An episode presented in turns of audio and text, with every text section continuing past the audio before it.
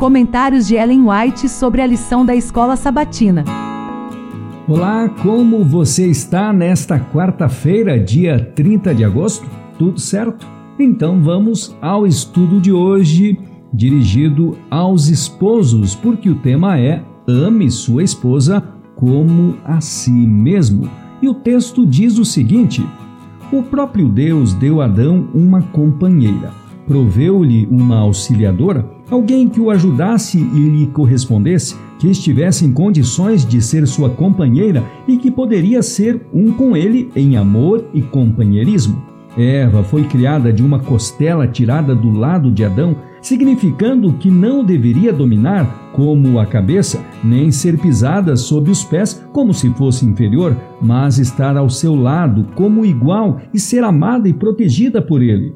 Como parte do homem, ossos de seus ossos e carne de sua carne, ela era seu segundo eu, mostrando assim a íntima união e o apego afetivo que devia existir nessa relação. Pois ninguém jamais odiou seu próprio corpo, ao contrário, o alimenta e cuida dele. Efésios 5:29. Deus celebrou o primeiro casamento. Assim, essa instituição tem como seu originador o Criador do universo. Em Hebreus 13:4 lemos: Digno de honra seja o matrimônio. Essa foi uma das primeiras dádivas de Deus ao homem e é uma das duas instituições que, depois da queda, Adão trouxe consigo para além das portas do paraíso. Quando os princípios divinos são reconhecidos e obedecidos nessa relação, o casamento é uma bênção, preserva a pureza e felicidade do gênero humano, provê as necessidades sociais do homem e eleva a natureza física, intelectual e moral.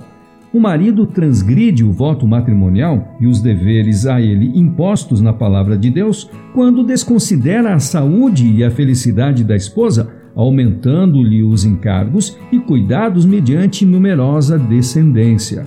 Maridos, que cada um de vocês ame a sua esposa, como também Cristo amou a igreja e se entregou por ela. Assim também o marido deve amar a sua esposa como ama o próprio corpo.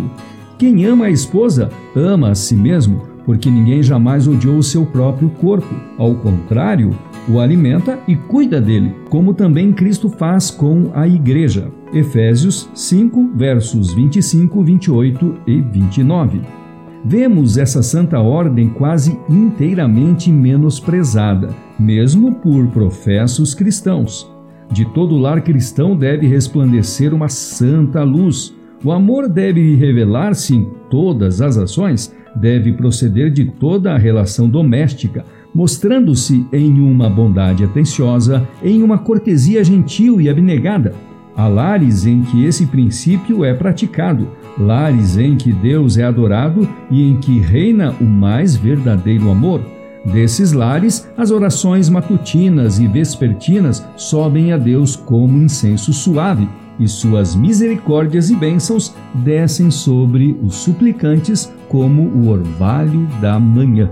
Que lição especial no nosso estudo de hoje, que teve citação do livro Patriarcas e Profetas, página 22, também Mensagens Escolhidas, volume 2, página 361 e 362, e da meditação minha Consagração Hoje, de 1989, do dia 29 de janeiro.